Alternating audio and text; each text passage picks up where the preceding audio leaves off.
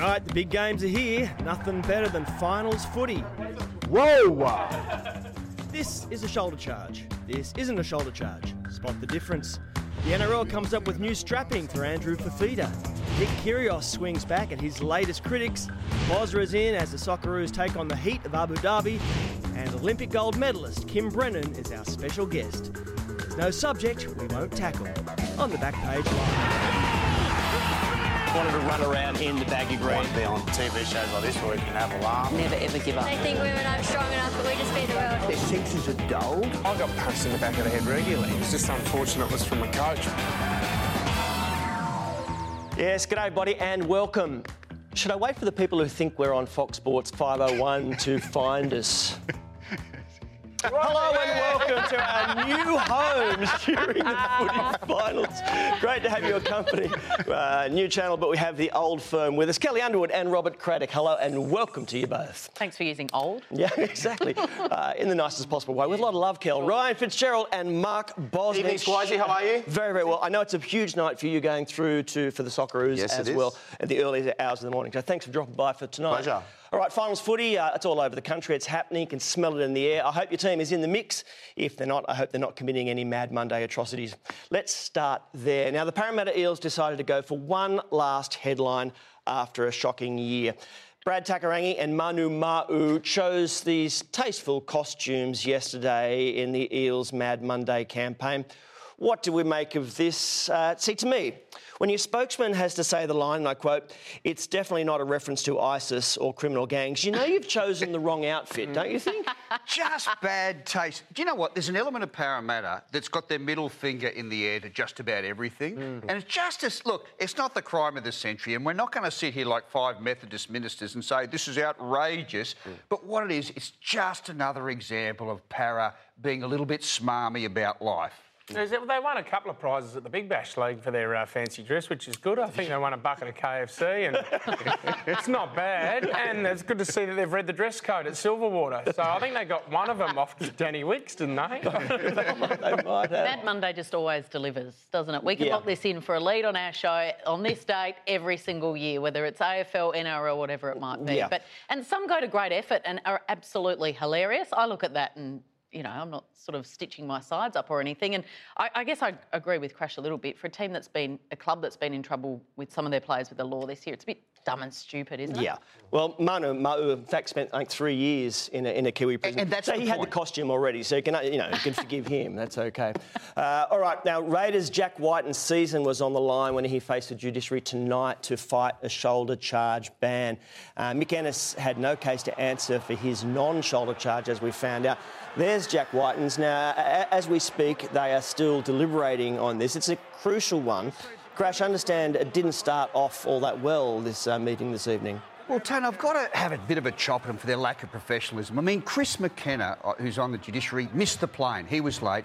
Another member was half an hour late. I mean, the boys coming up from Canberra, Ricky Stuart was there in plenty of time. Yep. And it just sums up the judiciary. I mean, their explanation yesterday was, was bewildering how Ennis was not guilty and Wighton was guilty.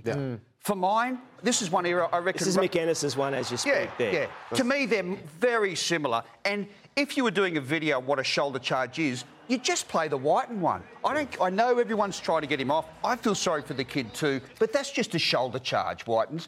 I reckon the best rule on this is in rugby union, where it's really clear. They just say if you don't use your arms in a tackle, it's illegal, and that's sort of the catch-all phrase, which pretty much catches all the indiscretions. well, on the back paper there, saying that his arm was up. Yep. So, what are your thoughts? Do you think the judiciary are going to pick that up? Do you think he's a big chance of getting off? Well, that is the only defence. They've used that because that's how Mick Ennis got Well, off, then- because there was separation from the arm to, uh, to the side. Well, I, I would say that his is up further than what Mick's was. Absolutely. Yeah. Yeah. yeah. I mean, uh, you say you can compare them. I don't know whether it's fair to compare them. Mick Ennis looked like he was almost bracing and he had no intent similar. and it wasn't very forceful, whereas Mick Ennis, Mick Ennis has been. We just saw Mick splitting Ennis out hairs there. He, yeah, he's, he was very really lucky. they look I think- different to me. I, he look, just- I just think if Mick Ennis gets off, that boy should got to get off as well. I don't think you can. I, I really don't think you can discriminate. But too much Wighton's between come charging in and he looked like he's, it's a bit more full of hmm. intent. Yeah, I don't know, but I come at it with Intent a. can only- He lined him intent up. can only come. You can really the guy only knows what intent, or the lady only knows. Yeah, but what he lined him up. You could tell. Yeah. He Yeah, came at him. absolutely. He had every opportunity Yeah. to use his arms, Cam- and he didn't use it. Hmm. And Canberra are using Ken Kratz from making a murderer, which is good from that case as well. So I'm pretty confident that they should be able to get him off. We did see Mick Ennis. He said the, t- the tackles were totally different. He did have a lot of lotto tickets as well. He's going to play the pokies. Very lucky man. He will be playing this weekend. We'll keep you up to date. If there's any decision during this next hour, you will find out immediately. It's important for the Raiders, obviously. They may be without White, and we're not sure, obviously, but they look so good at the moment. They smashed the Tigers at the weekend.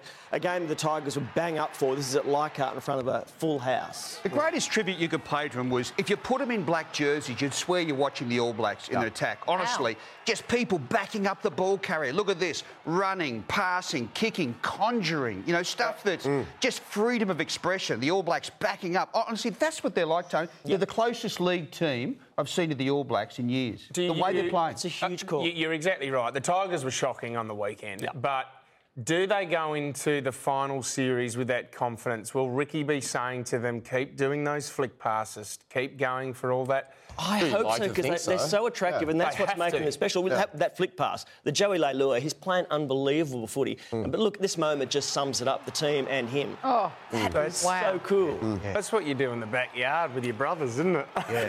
But, but it sums up their whole mindset. They've been the best attacking team all year. And to even think about it, never mind try it. You, you, your mind's got to be so free. So they're, they've, they've been exquisite to watch all They year. Yelling at a player uh, to put him off his kick, it's a long standing tradition. We love it. Chewy on your boot, that works. It's a brick, can be good. Uh, it's hard to go past lolly legs. It's a classic and worked in the Holden Cup at the weekend as well with the Canberra kicker. Uh, he was kicking for the win uh, and the lolly legs combination. Uh, just have a listen.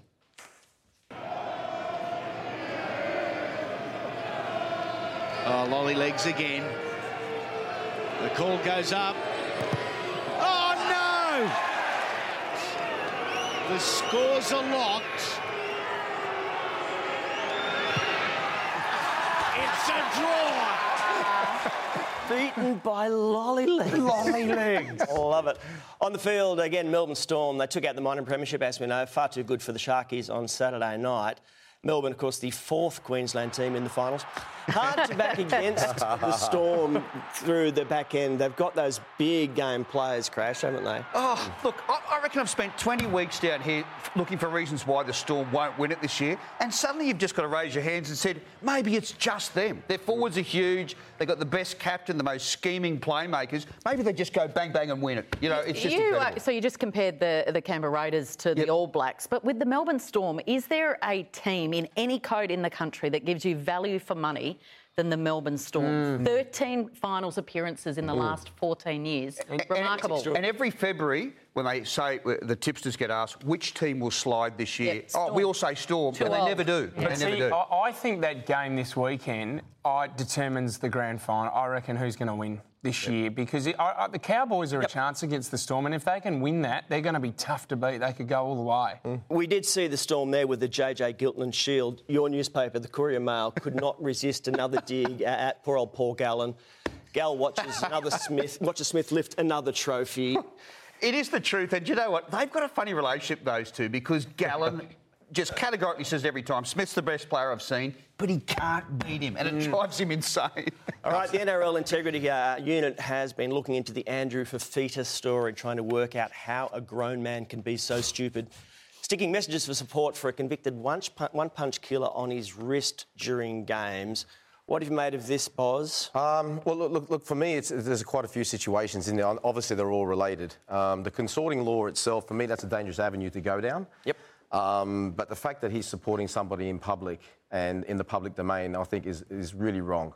Um, he's come out today, I turned around and said, you know, I'm trying to give that, that coward puncher a bit of hope. Well, what hope did he give that Thomas Kelly? I'll tell you what, he gave him absolutely none. He died, his brother then died, his family's life, uh, uh, both of them are ruined for the rest of their life, you have to say, family and friends. It was a catalyst for those ridiculous lockout laws that we have. And I just think it's poor form. I think he's been basically manipulated by the coward puncher because if that guy who's in prison had anything about him, he would say to Andrew Fafita, if he's his mate, don't do this. Don't do this on behalf of me.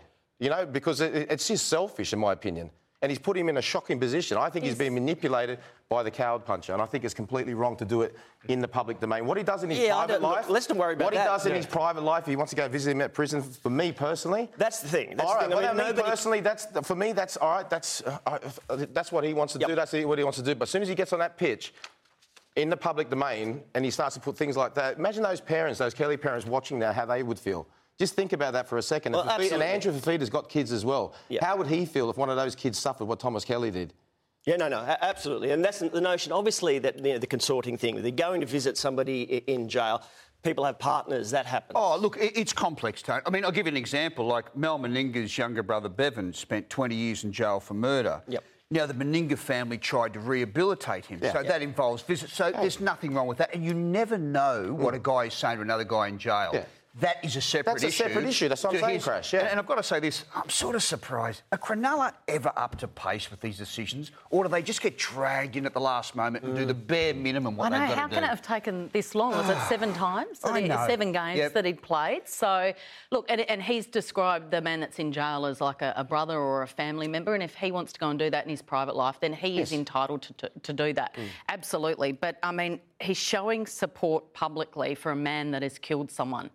I find that so hard to stomach in Yeah. a sense. And, you know, you talk about the Kelly family. They've been to hell and back. In fact, that, they probably haven't come back from hell, No, Tony, because they have lost two sons as a result of this. that's their permanent address. And, No you know, they, they- at the moment, they would be trying every day waking up to think of happy memories of those two boys. Yep. And by putting this on the public arena, it just brings back the memory of the man that created all this hell for them. Absolutely. All right. Look, it was an unusual send off for Robbie Farah at Leichhardt on Sunday. He didn't play, of course. I think he spoke to the crowd, was introduced to the crowd at half time uh, with the Tigers getting pasted by the Raiders. Then he ended up drinking some kind of cooler, or was that cider? I'm not sure, on the old scoreboard by himself there. It's just it's an odd look, isn't it? No, I love it. I reckon it was one of the best images all year. Really? Yeah, I really did love it. Like you know, you know, you don't get old scoreboards at uh, grounds anymore, Kel. Uh, I've got a classic one here. I, I picked up a girl after a Crows game once at Adelaide Oval. If you want to show him mine there, there it is. Out under the old scoreboard. And uh, Les Burdett, curator of the ground, I think conceived a couple of his kids up in that scoreboard. So we need to bring more back. So well done. to I was going to say that photo was just all about Robbie that day, and clearly your photo was all about But the, one- Fitzy. the, the one that was in the Daily Telegraph was, just brilliant. Yeah, the sun was. going down, him having a beer, just at his club that he grew up with. But and- see, I always thought it was a statement about Adelaide when you drove in. And here's a big posters of Les Burdett, the local curator. Like in Sydney, it might be Russell Crowe or someone, but in Adelaide, our big celebrity, Curator. the curator. It was beautiful, him up there on that scoreboard. All his mates were in the dressing room. yeah, yeah. You can imagine the Brisbane Broncos would be wary of what Jarryd Hayne will bring to the table when they face the Titans. But Sam Thaiday was having none of that. There's no guarantee in him playing actually, so he might have a dream tomorrow night and leave the game again and don't know, take up water polo or something. Who knows? He's been on fire, Sammy Thaiday. I just love He has. him. But, but Crash, I wanted to ask you, is- is that a sign of a little bit of insecurity on the Broncos side, or is it just basically mind games putting it back onto the Tigers? You know what it is? It's Thaiday being Thaiday. He, he's just a serial pot stirrer. But the point is interesting. Like, where is Jarryd Hayne in this comeback? His form, he hasn't been great, he hasn't mm. been terrible. Yeah. Greg Bird was interesting today. He said that it sort of di- disrupted their rhythm having him there. Like he's razzle dazzle. He said we were just graft and that, so we're getting used to each other. So there's a bit of a watch on what he's got at the moment. He's kicked a winning field goal. though. Yeah. He's won a game off his Yeah. own boot. I think you've got to give him a little bit And of he's- time. and he's adjusting, and he's been a little bit injured. We are so quick to judge. No, no, but but he's just for the superstar that he is. He's judged by high standards, and he'll be better next year. Absolutely. All right, it's been a while since we've seen an atomic wedgie, but uh, Matthew Wright gave Josh Mansour a beauty. It was one for the ages. This is terrific. Uh, down goes, and look, he's specific too. The shorts aren't good enough. Actually goes for the undies, and whoop, up they go. Actually, Oh. I, just an update for everyone as well. Uh, the judiciary has just handed down Matty Wright a two-week detention. Um, so he'll be sticking behind the next couple of sad days at school. Remember, the, the king of the wedgie was Jason Stevens, who he was in trouble all the time. But there's a great one here we can also show you. This, though, is Jamal Idris. This is probably the classic. And travel time. That is something you'd see in the schoolyard, Fitzy. Grade seven and, you know, a res- grade two. That's going to leave a couple of skid marks for sure. Come back, Jamal. All right, to AFL. And has the bye week heightened your expectations of the finals this weekend or just made you go, well, where's the footy? Kel, what have you made of it? Well, if you asked me this time last week, I would have said it would be 100 to 1 that we would see the bye round next year. And now I would say it's about 50 50. I think a, a lot of people slowly got their head around it. Um, the biggest winners were the women's footy game Yep. and also the Melbourne Storm. And anytime that happens, I think that's uh, probably a good thing. And when you consider, Crash, the decision makers are obviously the AFL and also the television broadcaster. They had record ratings for the exhibition games, the Legends match on Friday night, and record ratings for the women's match on the Saturday night. So the broadcaster's up for it. They want it, and the AFL likes it as well. Hmm. Oh, I thought it was. I just thought the whole air went out of the competition. Like it just was like pricking a balloon. And you know, and the yet again the paying punter probably finishes about third or fourth in the argument. But you go down and ask the fans, they thought it was terrible. Yeah. but what about the ratings for the women's? That was unbelievable. Yeah. Some of the and best good on ever them, had. fantastic. But I still think your common fan was craving. It was brilliant momentum going into the finals. I think we'll pick up a bit of momentum now. I mean, it slowly feels like it's slowly building. Maybe I, I think the, the consensus is throw in a few player uh, best and fa- club best and fairest. There was a, an idea of even maybe put the Brownlow medal on on Sunday night just to top it off. So every day you're sort of building and building, but. The players, the leading players, have made some great points. If mm. the Swans, if your Swannies win this weekend, Yes, host a preliminary final, they would have mm. played one football game, one final in 28 days. Which is the more important thing football wise than anything else. That's it. isn't And so if the Swans were, say, to lose the prelim, Yeah. what, of course, we'll be talking about in two or three weeks' time. Is is losing the- touch. Get, Kel, rid, if of, the, get if rid the of the players bye. had a poll, w- w- which way would they vote? Uh, I think, well, a lot of the leading players have spoken in the last 24 hours and said they didn't mind having it off, Mm. but I think we have to wait and see. We can't judge. I mean, if there's four finals and four blowouts this weekend, Mm. Yeah. we won't be doing it It did, of course, as you mentioned that bye week. It gave the clear air for the women's game, which is terrific. It was the Western Bulldogs and Melbourne. And there were some great skills. As you said, lots of people watch Fitzy, that watch this game on the telly. You know, and the game was played beautifully. Well, what a way, really, to launch a brand new competition. It's the, the perfect springboard when you want a successful Right. sport. You look, you will need sponsors. They're jumping on board. You want a big TV audience. They've got that. They had that on Saturday night. You want a big crowd there. They had six and a half thousand who were there to watch genuine, high class football. I think a lot of people were taken back by the skills that these women displayed. And you want a character. You want a superstar, and they unearthed one on Saturday night. Moana Hope Six kicked goals? six goals. Yeah. She's already going to Collingwood to play next year. And uh, I mean, you've got to remember, amateur. These are amateur um, sportswomen at the moment. So they're just playing in your local league, playing in suburbia. When they get a little bit of professionalism into them, who knows what the future might hold. Apart from the women's match, which obviously was terrific, there were some old blokes running around in the EJ Whitten Legends game. Look, I like Jason Akermanis. Uh, got a lot of time for him. A lot of people had to wait years to see this happen to him. Uh, Fitzy, what gone on here? Boom! Down big fella. I think Michael Voss has been found guilty for actually setting up that assassination. Former premiership he teammate. paid his, paid his old teammate Chris Johnson there. Geez, he's done that a few times, Chris Johnson, hasn't he? Yeah. Acker, of course, he, he was playing really well actually when that happened. David Rodan, though, for me, he was the real star and he was the goal umpire. I thought his performance was absolutely brilliant. That's a great kick out. His sister Helen here, she kicked a couple of goals as well. Uh, which was great, so he wanted to have a little bit of a celebration with her. So this is what the goal umpire should be Yeah, we like. should see this every. Like that, yes. That is a work of genius. Uh, that is bringing the punter back to the footy. All right, the Sydney Swans have uh, picked up their first trophy of the postseason. Callum Mills winning the Rising Star Award.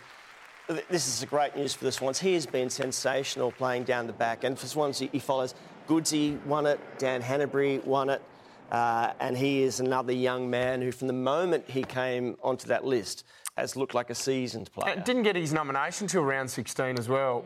And you know what? I've met him before. He's a quality kid. Like, just brilliant. I just love seeing stories like this and his confidence grows so much. And God, for his age, playing in front of the biggest stage now in a final series, it's just that's what footy's all about. And Sydney born and bred. He grew up absolutely obsessed with the Swans, which is a great story. He tells the story of when he was about uh, four and he walked in after kicking around in the backyard and spoke to his mum and said, Why didn't you call me Tony?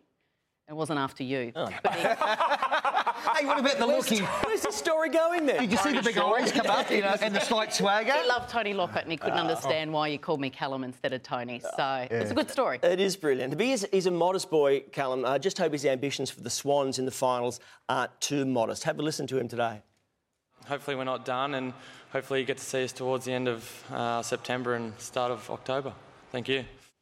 I hope we're not done. I haven't played final yet. This is the last thing he wants to do before the final series is to make some ridiculous claim, and you, you go back and all your teammates and go, "What are you saying that for? You don't want to upset anyone. Look what happened to Gal look, that when he wasn't upset the Queenslanders." Yeah, look, the other, That the other, other result of that bye week is in terms of marketing. I mean, that game you say now, the Sydney Derby, Yes. the final, it's got 51,000 sold already. 51,800 sold already. The SCG holds about 47, 48 at a squeeze. So, so far it's looking like that decision from the AFL is um, paying off. Speaking of marketing, what have we made of the the notion of who's going to be doing the entertainment at the AFL Grand Final? Now, they've gone for locals. Vance Joy and Living End are going to be doing the job, uh, performing at the Grand Final. Uh, good choice. Great selection. Uh, Vance Joy's brilliant. Living End are a great live band as well, and we've still got an international that they're going to announce too. And there's a few rumours floating around. Kings of Leon.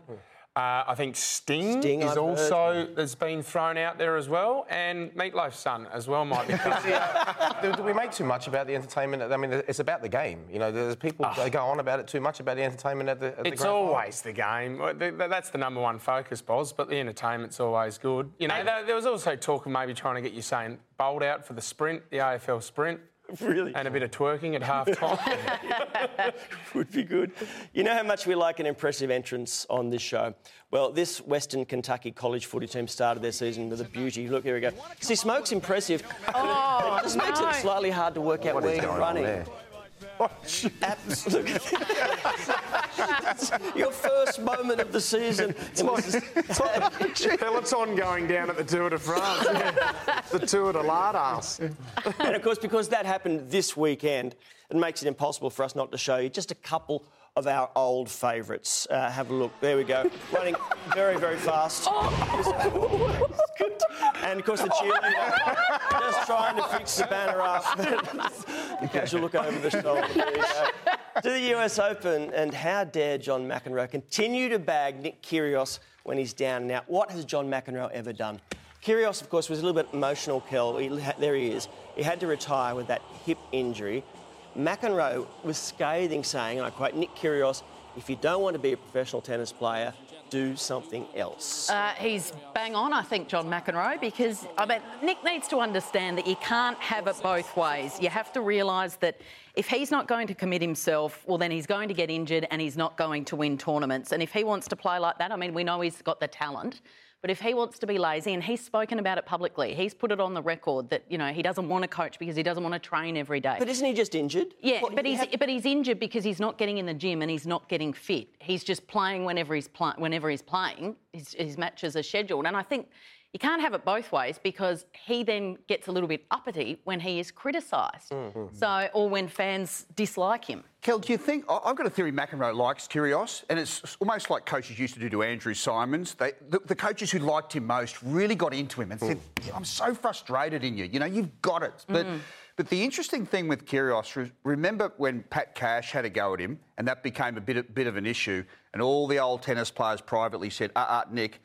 Pat had a work ethic w- was beyond Yeah. Yeah. anything. You haven't. Yeah. You know what I mean? And, and it was a really But- clear line. Yeah, and see, Roger Rasheed's had a crack at him as well in the last yeah. 24 hours, and he, he didn't like what Pat Cash said, and he didn't like what Roger Rasheed said, but he did tweet earlier today saying, John McEnroe, fair enough, fair point, I'll, I'll take it on board. Here's his tweet. Well, you know, I understand that, but Roger Rashid, I mean, look at look at the um, the attitude in think- that sort of response. I think we've got to understand that these kids, he doesn't know, he hasn't had a real job. They start from so young and they're in a bubble. We spoke about this before the show. Yeah, They- yeah. Socially, they're very awkward. Yeah. Yeah. You know, and, they, and the only way they have low self esteem and they defend themselves on social media, which is the worst thing you can do if anyone has a crack at it. well, they've got a lot of time to kill, a lot of I- I- hotels and a that's lot of right. boredom. I won't ask you, boss, because you said to just ignore Nick Kyrgios, so that's what Hmm. we'll do, because he, obviously he's responsible for those ridiculous lockout laws you were talking about. Oh, here we go. well, no, the, the, time, the time he's really got to worry about is when people don't say anything at all. And I, that's what I'm saying. What Crash was saying was spot on.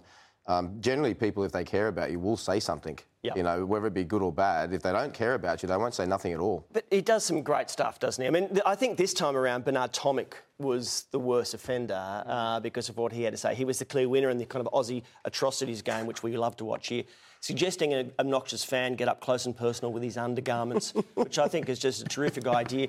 Uh, he was fined, I think, 10,000 US dollars uh, for talking about the tennis balls. Uh, I mean- is that wrong? What's going on? This is all linked. This is exactly the same with Nick Kyrgios. Fans are giving him a hard time because of the way Yeah. he behaves in public. It'll so get they worse. know that they can reel him in. I mean, if Rafael Nadal's playing that game, does a fan sit there and yell out to him and bait him and Mm. try and get him? Because. He, he- you know, he's a hothead. They're both hotheads. He's gettable. Absolutely. And, And, they're that's why so they're doing close. it. Yeah. At Flushing Meadows, they're right there, aren't they? Yeah. All right, uh, look, there are very few certainty, certainties in sport, apart from the lines drawn on the field. Unless it's it's this line, uh, which I think has been drawn beautifully. he's in, he's out, no, he's out, no, he's in, no, he's out. It's an American high school game. It's brilliant, isn't it? Adapted. I think we can actually show you the man responsible, though, for drawing the line. Uh, and you- there he comes. I'm not quite finished yet. Uh, let me try another line to draw. That, that road, that road, don't touch me. I'm okay. Coming up, we, we get Boz's take on the Socceroos' road to the World Cup, get lost in our top five, and why this defender wasn't celebrating for long after a rare hat trick. Here's Juric, eager to atone. Good ball in.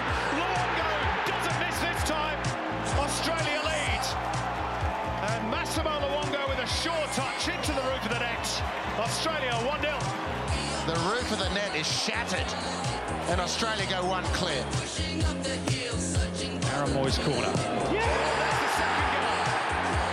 Tomi Juric does have his name on the score sheet now. 2 0 Australia. The Roos have done what they needed to do. Three points on the board towards Russia.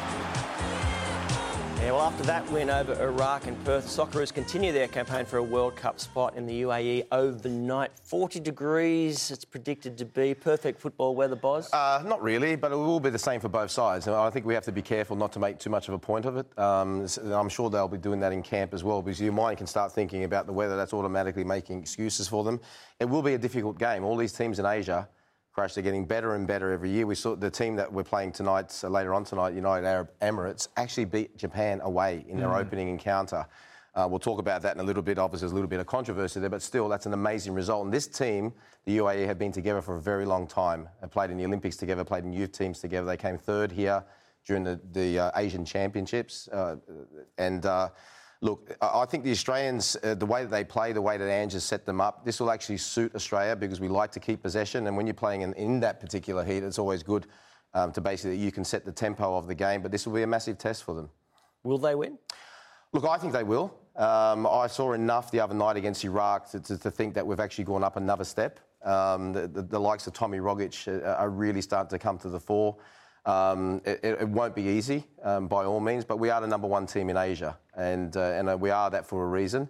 And, and we need to basically keep going and keep going, keep stamping our authority on this confederation. Because, like I said, all these other teams are getting so close to us, and, and look for a build up to Russia. Because I know Ange deep down um, you know, wants to at least emulate the 2006 golden generation by getting into the last 16 and, hopefully even even further.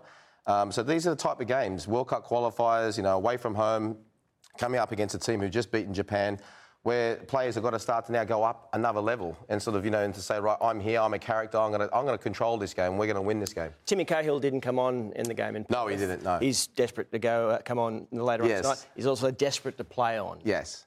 Is it right for him to do that? Yeah, of course it is. Uh, look, Timmy, you know, I think a lot of people in Australia got to realise as well, Timmy, Timmy could have stayed in the Premier League when he left Everton for at least another four or five years. But because he wanted to continue playing for Australia, he sacrificed that. Mm. You know, he went to America, he went to China. That was really to extend his career because those leagues weren't as, as demanding as the Premier League is.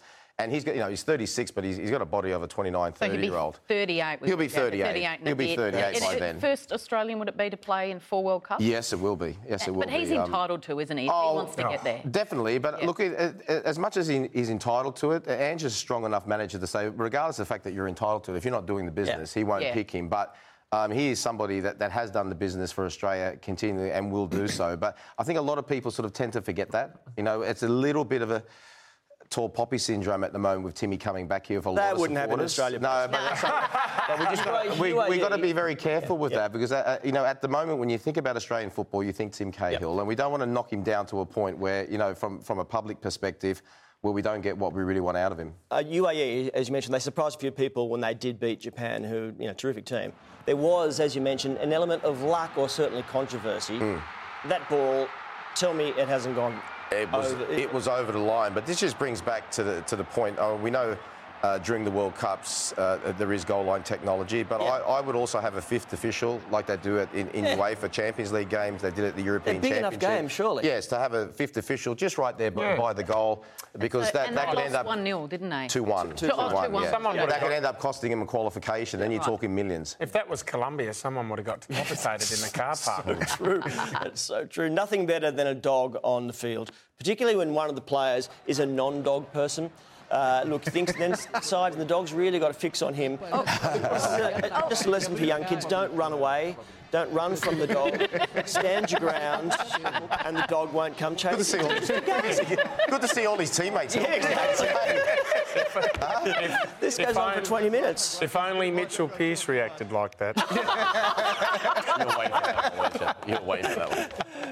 When a defender scores a hat trick of goals, there needs to be a special celebration, obviously. It's defender, what are you doing up there? This Swedish player, look, maybe went a little too far. That's a, it's a nice goal. Cracker. That's a nice goal. So he decides just to do the run, don't come near me, I've got my own private celebration. Over he goes, into the stands. Ah, Applaud that man. Applaud that man. Very good. Gets the yellow card. Ah. Gets a defender red card. second yellow. Second yellow sent from the field. Sent from the field. Oh, you know what? I think it's worth it. it's not even They were, they were leading about 6 0 at the time. Then he goes back, oh, sits down, and gives it to it. Yeah, yeah, mate. Yeah. Well, see, I think we have to show you the original and the best. This is Mark Piggy Riddell when he was playing for the Dragons. Goes over, scores the try This is years ago. Whoop, over he goes, and exactly. That was the last try St George scores. Yeah, no, no, no sin written for you know. He knocked off a hot dog too. All right, You another huge task for the Wallabies this weekend. Of course, they're taking on South Africa in Brisbane. Uh, Samu Kerevi says the Wallabies learnt a lot from the drubbing by the All Blacks, although the Kiwis seem to be operating with something of a physical advantage. they grow an extra leg when you play there. So for us, you know, um, we have to grow an extra leg and, and, and play well. But at the end of the day, you know, it's um, they've got two legs and we've got two legs. They're There's, very there's so many legs, it's like he's putting a coddy on or something. yeah, that's right. The human octopus of rugby. But uh, it's a big game, Tone. Yeah, Honestly, if they lose seven in a row, I don't think Michael Cheika will go back to the hotel. I think he'll just fly and, and mm. live at Alice Springs for the rest of the season. But Yeah. it- it- they've got to find a way to beat South Africa, and I think they will, Kel. I, I think they mm. will. And, but that's just the start of their journey. Man, oh man, there's some ground to catch up. Yeah, it's mm. big Saturday in Brisbane. All right, to cricket. And Australia has salvaged something from the Sri Lanka tour, winning the one dayers 4 1. What's more, skipper David Warner he managed to become the first Aussie to score a one day century in Sri Lanka. He saved up because he's had a pretty lean tour, although his captaincy, everybody's raving about how he's gone in that department. Yeah, he's gone okay, but you've got to remember this Sri Lankan team didn't have the guy who destroyed Australia in the Test series, Rangana Herath. And Ricky Ponting said today, he said, the thing that gets me about these series, they have no context and mm. no meaning. We've just sat here for five minutes, Boz, and listened to your excellent analysis of a sport that has context. Yes. We're two years out from the World Cup. Hmm. This match tonight is important. It's Oh. a, and we're all Massive. enjoying the journey. Hmm. Yeah. The whole nation goes on the journey. These little isolated one-day tournaments But how just can you mean put nothing. them in a, a bigger picture? well, I, I think they could have something to do with World Cup rankings Yes. and, and, and seedings and, and things like Well, that. for The next World Cup, part of that journey like soccer. And Crash, and, and you saying that about football, uh, soccer, whatever you want to call it, um, they're actually FIFA, to be fair, are actually looking to have a system where even the friendlies are, are not going to be friendlies anymore. They're going to be incorporated into a point system to end up qualifying to actually even take out even more of the irrelevancy out of some of these friendlies. To be fair to them, because like you said, you know, there's only so much you can ask people to uh, sort of watch and, and pay for when they really know deep down there's not a lot riding on it. Nah, there's a lot that we won. We won the 4 1. That's Tony, all I care about. Tony, Look, well, no, we've dropped the number one test ranking. That's what everyone's still focusing on. Nah, that's old hat now. Nothing like as well the statement of the bleeding obvious. I love this. Now here are the Aussies. They're champions. They've got the champions trophy lined up. Beautiful photograph. Terrific. Here comes somebody with a sign stating the bleeding obvious. champions! Look, they're behind. Oh, Back, back in the old days, they used to do that in suburban cricket so blokes could have a durry behind it. That's what you do it.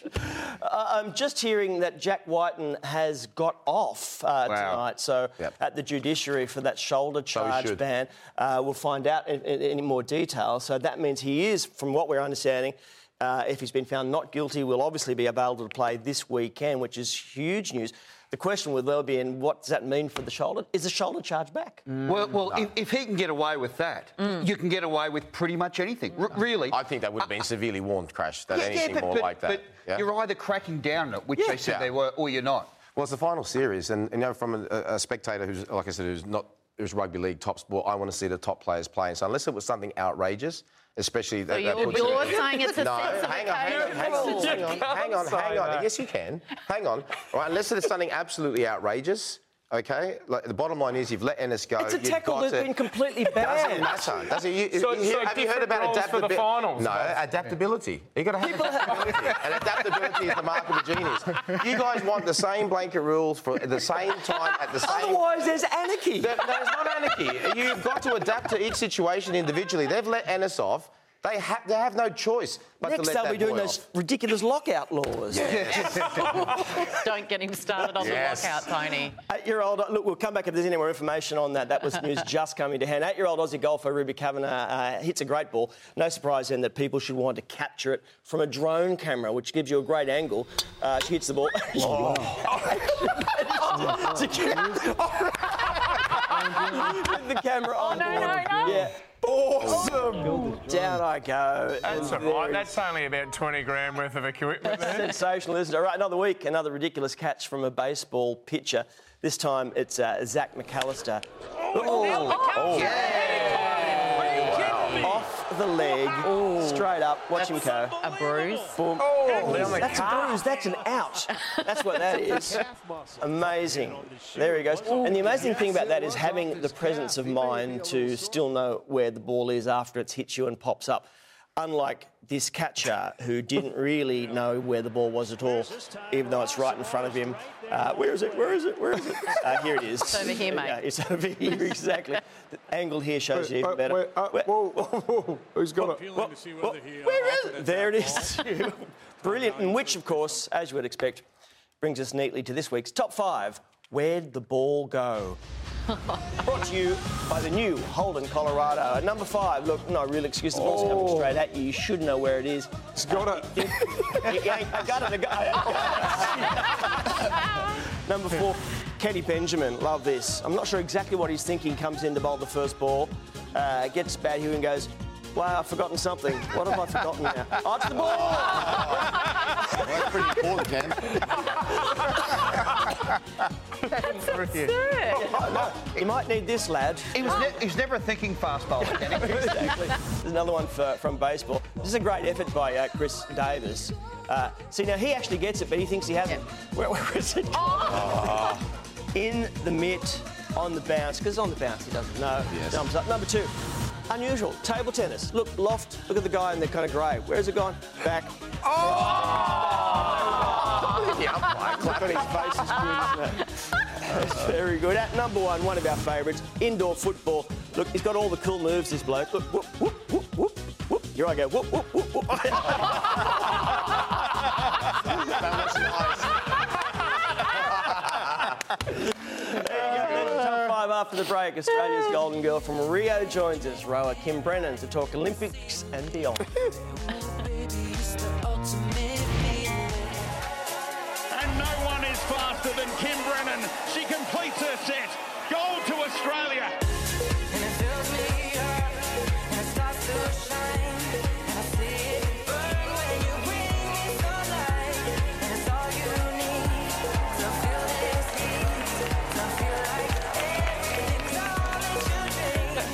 Surreal at the time, and I just wasn't sure if that was it. It was pretty special.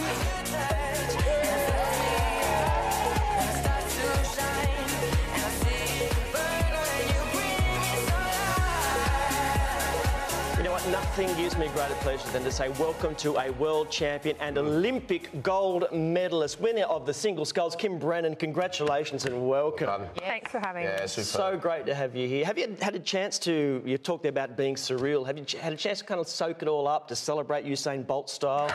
Get out in the clubs. Do a bit of twerking. Yeah. Don't think I could ever match Usain Bolt, but um, we have had a chance to go around to a few of the different states and have a few welcome home ceremonies, and it, it does bring back how special the Olympics are and very satisfying. And Kim, speaking about the Olympic Games, this is your third. How did the actual Olympic Games, in your opinion, compare to the other two in London and in China? I think it had a really unique vibe. Um, I think anyone who's been to Rio, it's a stunningly Mm. beautiful city.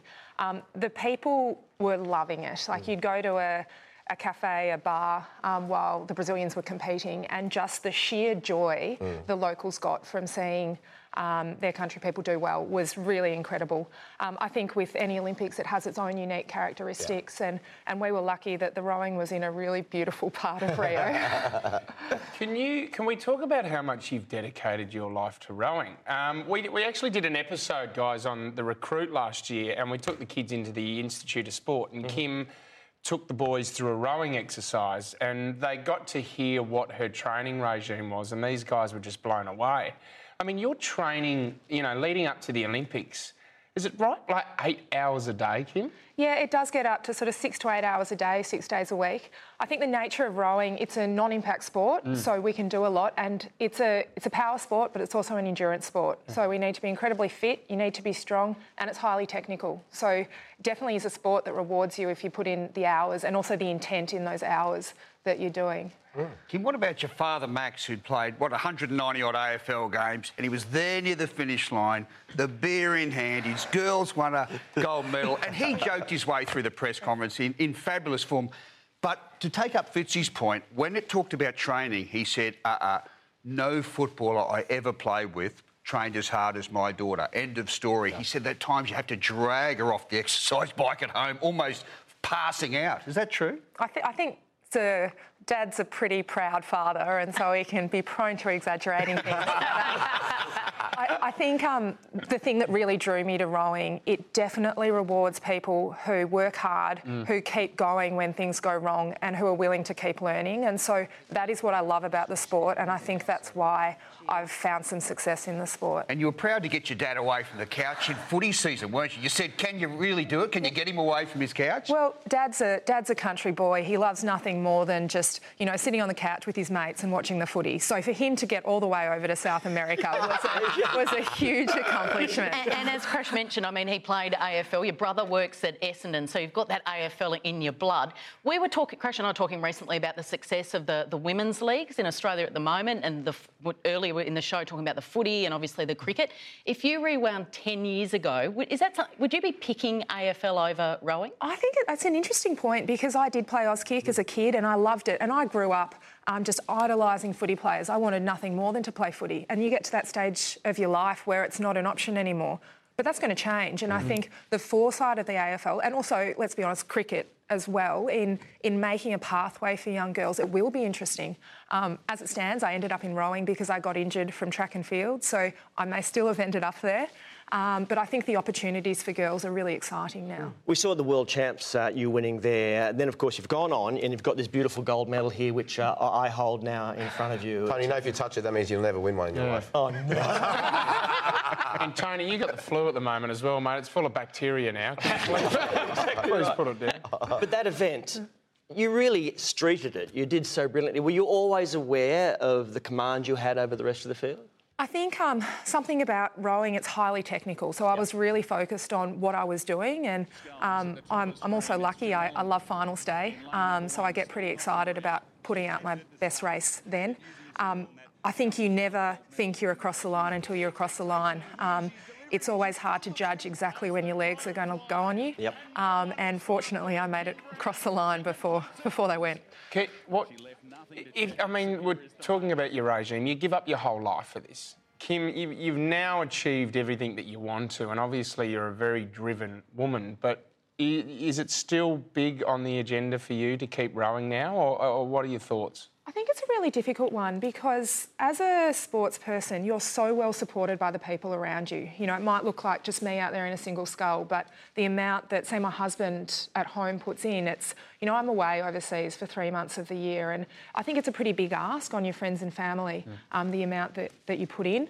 Um, if I step away from rowing, I will, I'll definitely miss my teammates. You know, it's pretty special to be able to do something you love Yep. with great people.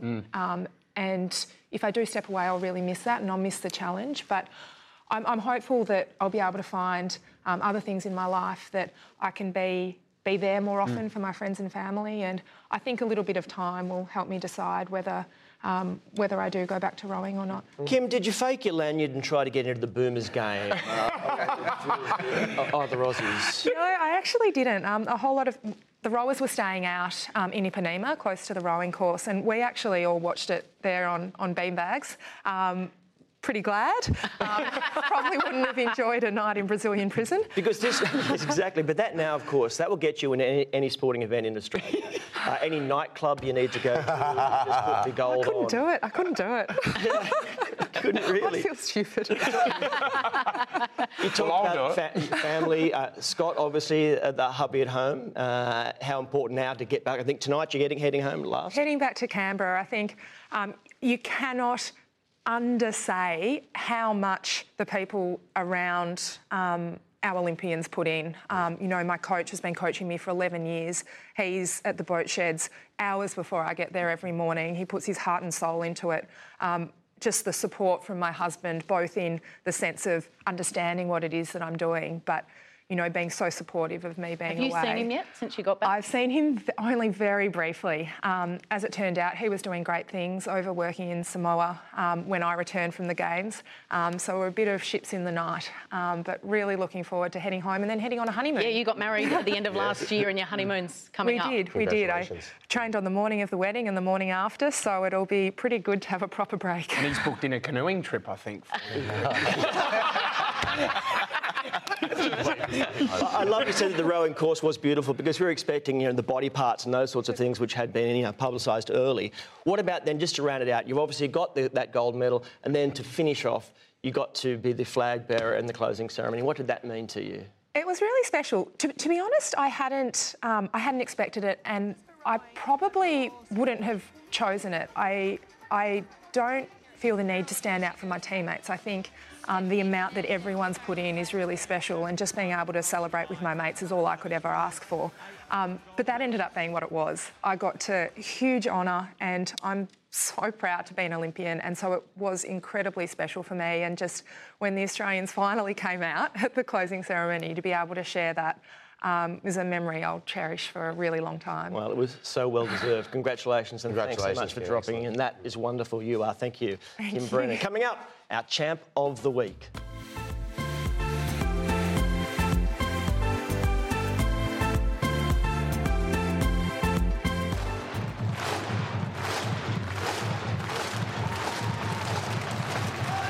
Yes, there they are, the Canberra Raiders fans applauding the remarkable decision tonight from the judiciary. Jack Wighton is clear to play. He's been found not guilty of that shoulder charge. He will be free to play on Saturday afternoon against the Sharkies. He faced the media just a short time ago. Were you surprised to get charged in the first place, though, Jack?